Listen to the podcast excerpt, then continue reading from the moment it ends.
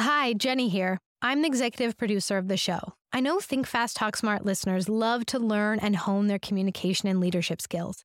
Here's a fantastic opportunity for you. Stanford Graduate School of Business offers more than 50 executive education programs, in person and online, designed for leaders of all experience levels and career interests. Unlock your leadership potential and go to grow.stanford.edu slash execed to find the program for you. Question asking is a very valuable skill to develop. But what makes for a good question? Join me in this best of episode where I speak with Debra Schifrin about question asking and the value of a good question. I was particularly fascinated by Debra's suggestion about using values as a critical component to making good questions. What is one of the most versatile communication tools everyone should have in their toolkits? The answer is asking questions. I think questions are the Swiss army knife of communication. A well timed question can accomplish myriad communication tasks, from building trust and understanding to fostering engagement and calming your nerves. Through asking good questions, you can become a more connected and authentic communicator. My name is Matt Abrahams, and I teach strategic communication at Stanford Graduate School of Business. Welcome to Think Fast, Talk Smart, the podcast. Today, I am super excited to have Debra Schifrin here. Debra is a lecturer at Stanford Graduate School of Business, where she teaches two MBA courses she co created spontaneous management and creativity in the business ecosystem. Prior to joining Stanford, Debra spent a decade as a national public radio reporter, producer, and director. Welcome, Debra. I love collaborating with you and I look forward to our chat. Me too. Let's get started. Why questions? What do they do for us? There's a range of goals and purposes we have for asking questions. Of course, a big one is getting information. Matt, what time is it? Uh, it's a little bit before noon, actually. So that's how that works. I needed information. I asked Matt and I got the information I needed. But the second one is building relationships. So you want to use it to build relationships. You ask people questions. You get to know about them they get to know about you. And then there's other goals you can use in the workplace. You can ask questions to generate ideas and foster creativity. Then, of course, it's the darker goals like interrogate or intimidate or avoid responsibility. I think I'll take one, Matt, if it's okay, and break it down a little bit. Oh, absolutely. I'd love to hear more. So, one of the big ones I mentioned was building relationships. Mm-hmm. So, if you're asking questions, you're signaling to the other person that you value them. You're taking time to listen to their answers. You're telling them that their answers matter and they matter. And the other one that I think is really important is the type of question that comes with coaching or mentoring people. And a lot of mm-hmm. people are mentors. A lot of leaders are mentors to younger people coming up in the organization. For me, I use it mostly in my coaching practice. And I'll give you two examples, which I love. Imagine I'm talking to someone and they are deciding whether to take a job offer. Mm-hmm. They'll be talking and they'll be weighing the pros and cons, right? And then I'll stop them and I'll say, what do you want? And it's sort of a disruptive question. Mm-hmm. It breaks the back and forth between the tactical decisions and it just takes things up to another level. A second one is say someone is telling me they're feeling inadequate. When I hear that a couple times, I will say, how is feeling inadequate serving you? And what is it costing you? And it really makes people stop and think about it. How is it supporting me? And how is it harming me? And it makes people either take action to change it or change their mindset. I see. You know, a key takeaway I, I had from what you just said is it's it's not just the question you ask, but it's the willingness to actually ask the question in the first place and then listen to the answer. That's what can really help disrupt the conversation or show that you, you really are concerned with the person and want to foster that connection. Is that right? Yes, absolutely. And you have to have some sort of trust built up. So this mm-hmm. isn't a question. You're not going to meet someone for the first time and say, Matt, what do you want? But if you have a relationship with someone of some sort where there's some trust, then you can start using those questions. Clearly, questions can help us achieve many ends that are positive and pro social. But you did mention that goals were not always as friendly, such as intimidation and avoiding responsibility. Can you talk more about these? Yes, I can. I'll mention interrogating. So, this is another way to get information, I suppose, but you're doing it in a very unpleasant way. You might try to trap someone into making a mistake or doing a gotcha question. And so that's not very pleasant. People can use questions to intimidate and a lot of times that has to do with power dynamics. So they may want to use a question to increase their power dynamic or take advantage of a power dynamic that already exists. And a third one is avoiding responsibility. So this brings me back to my improv training days mm-hmm. many years ago when I was learning. And we are told as improvisers not to ask questions on stage. Hmm. And it may seem counterintuitive, but the reason is, say you and I are in a scene and we're both creating it together. There's no script. So we're going back and forth and building something. And if I keep asking you questions, you have to do all the work to come up with all the ideas. You don't want to do that. You want to share the burden. And there's an example that I think most people can relate to. So Matt, say we were going to go to a movie mm-hmm. and we were trying to figure out where to go to dinner. Say there's like five of us. And someone will say, Hey, where do you want to go for dinner? And the next person will say, I don't know. Where do you want to go for dinner? that could go to all five people. You, you, I think you're describing my entire teenage years. I think that's what we did every Friday and Saturday night. Believe me, it so happens to me now. I'm in San Francisco and there's so many options. I think the reason that happens, eventually someone will step up and suggest an actual restaurant. But I think that happens because one, people might not want to take the responsibility of choosing the restaurant. But I think also people are afraid that if they pick a restaurant and the rest of the group doesn't end up liking the food, that they're somehow responsible for that. So it is an avoiding responsibility technique. Talk to me a little bit about how tone plays out in question asking. Tone is really important. Tone can turn question negative or positive, the same question. All right, Matt, let's do a role play. Okay, I'm ready. You ready? Okay, yep, so yep. Matt, you're going to be the employee and I'm going to be the manager. See how I did that? yes, ma'am. All right. So, Matt, this is your line, and I will respond two ways. You'll say the line, I'll respond. You'll say the line, I'll respond again. Got so, it. Matt, your line is I have a plan to automate customer service. All right. I have a plan to automate customer service. What do you think it will take to implement that plan? All right, generally supportive. Mm-hmm. Just say it again. I have a plan to automate customer service. What do you think it'll take to implement that plan? Oh, wow. That's very different. different. Just emphasize one word, that, and it changed the entire tone and context of the meaning. So, your point, Debra, is very clear. Tone really does matter in question asking, and, and, I would argue in, in most communication. Having this conversation with you has helped me realize that we can get better answers if we ask better questions. So, what goes into a good question?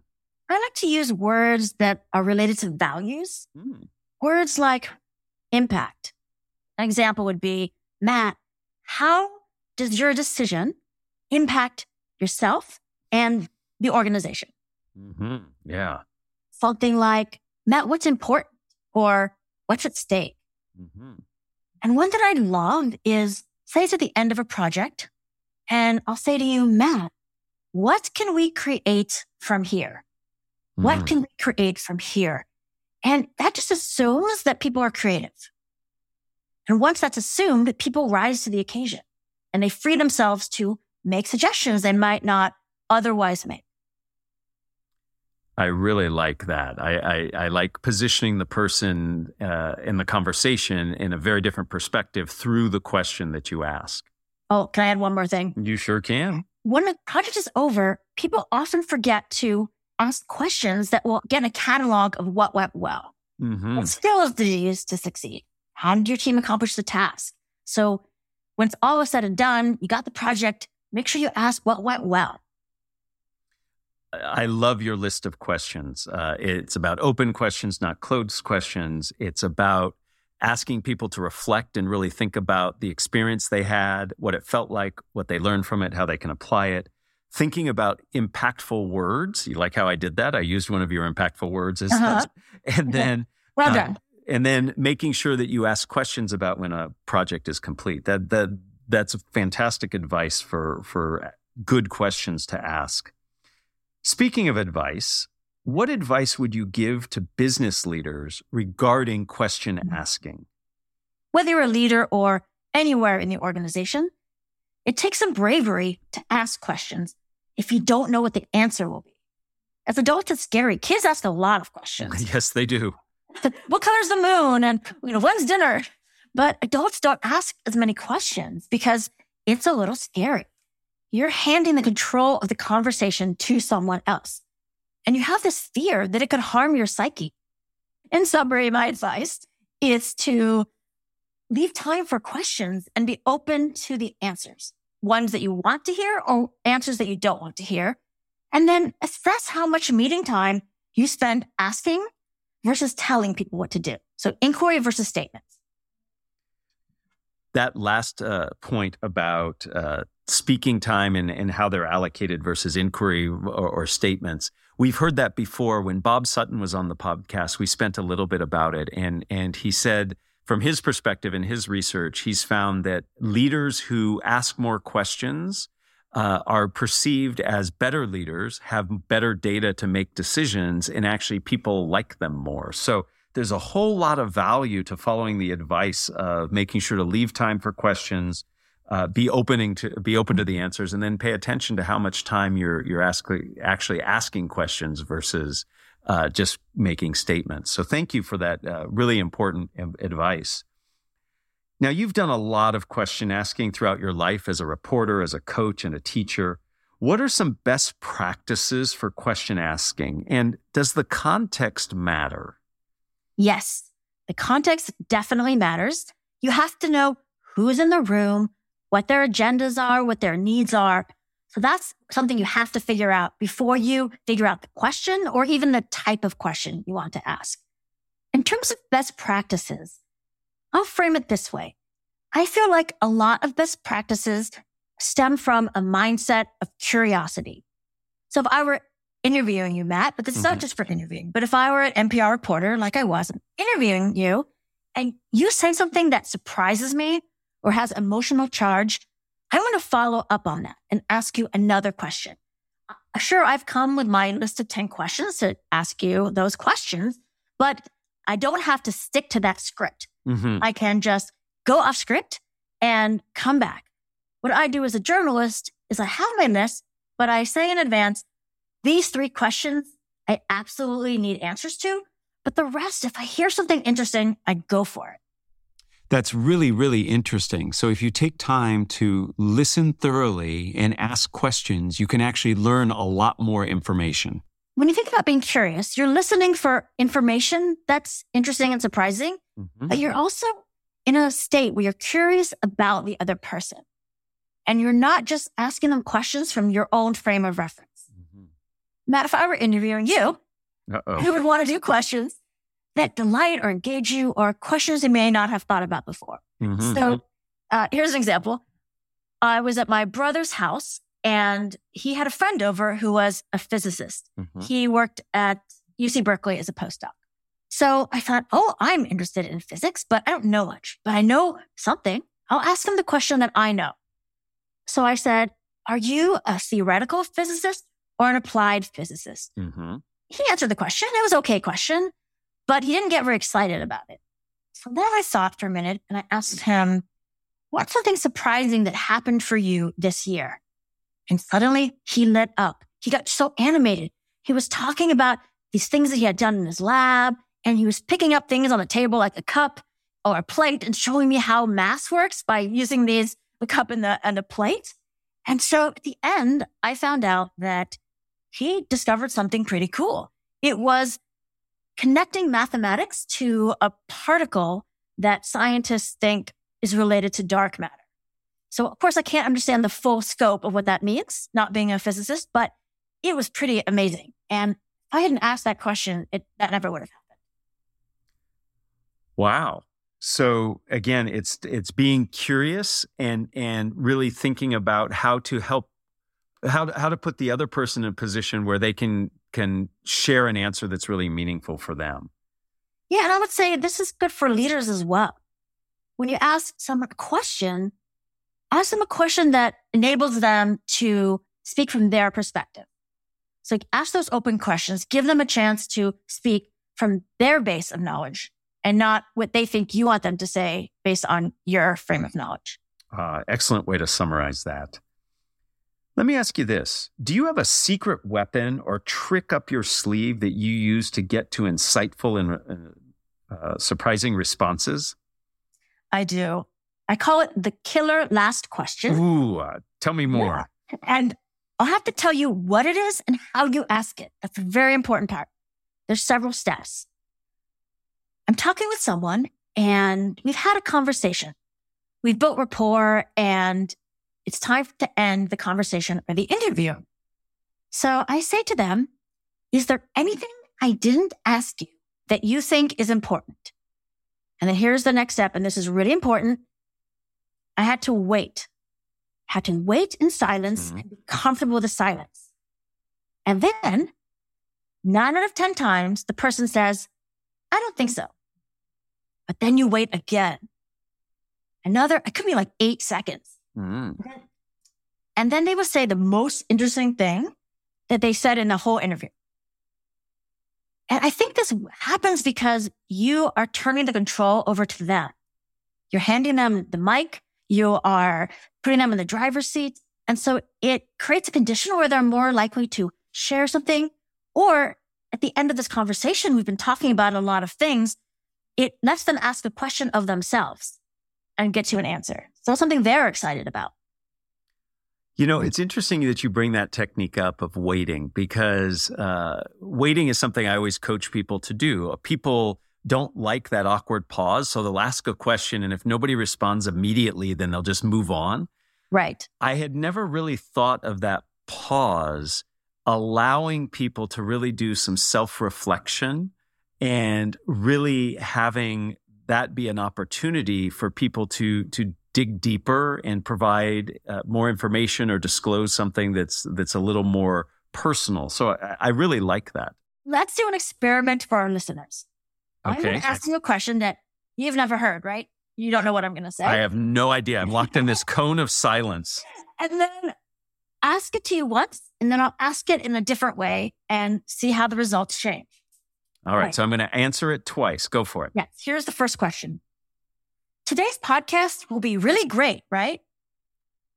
Absolutely. This should be a great podcast. Let me ask it in a different way. What is important to you about today's podcast?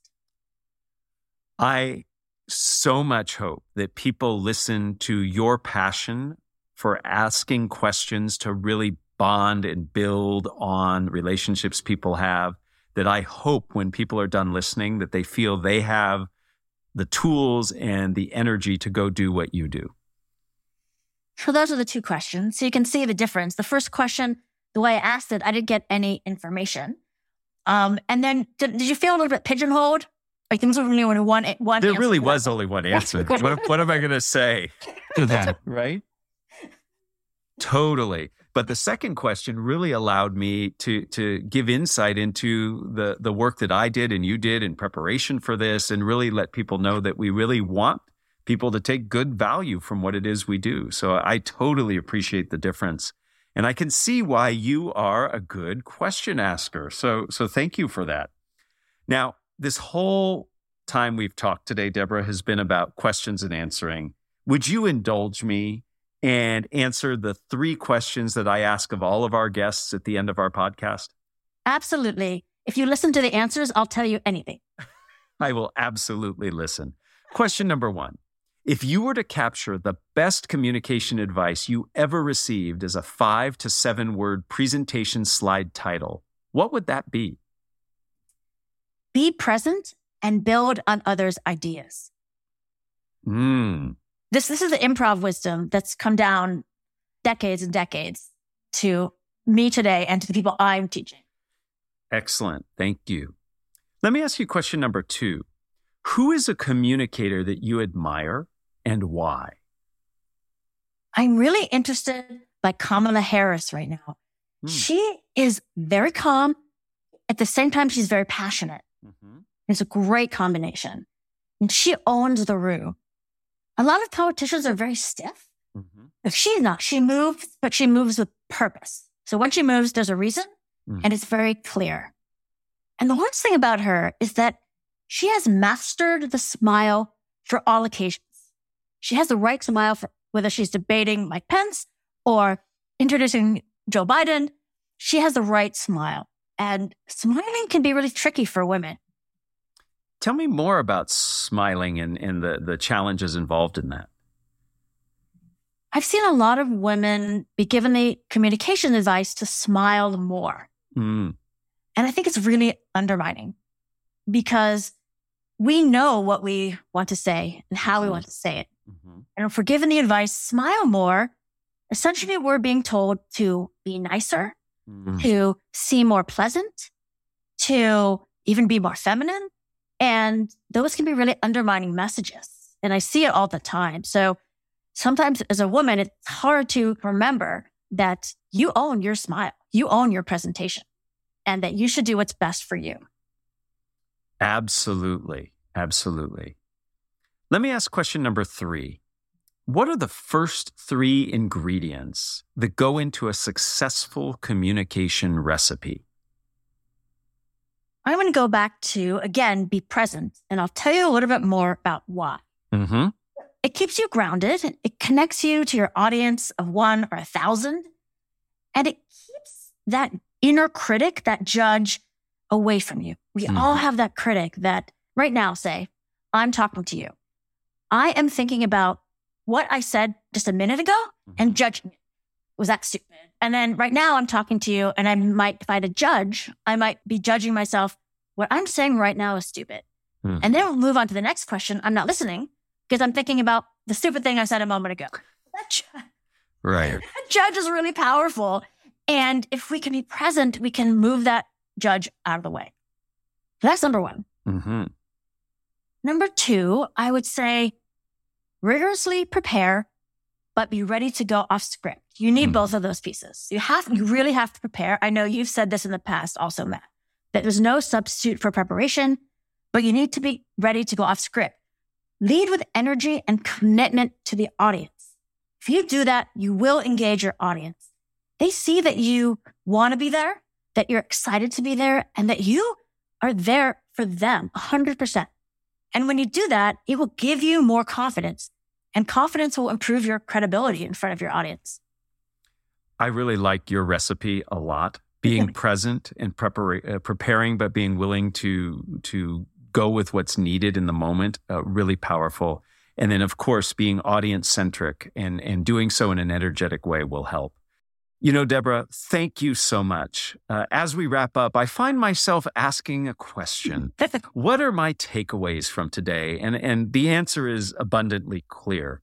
Questions can really help our communication. By taking the time to plan our questions and actively listen to the answers, we can build camaraderie and closeness and ultimately improve our communication. Thank you so much for your time and for your insight. It's been my pleasure. Thank you for listening to Think Fast, Talk Smart, the podcast, a production of Stanford Graduate School of Business. To learn more, go to gsb.stanford.edu. Please download other episodes wherever you find your podcast. Hi, Matt here. Seasoned leaders know that today's ever changing landscape demands constant evolution. Stanford Executive Education offers you just that a chance to refine your approach and stay ahead of the curve. Join us this summer at the Stanford Graduate School of Business for one of our on campus C suite programs to enrich your perspective, amplify your effectiveness, and shape the future with conviction. Go to grow.stanford.edu slash C suite and apply today.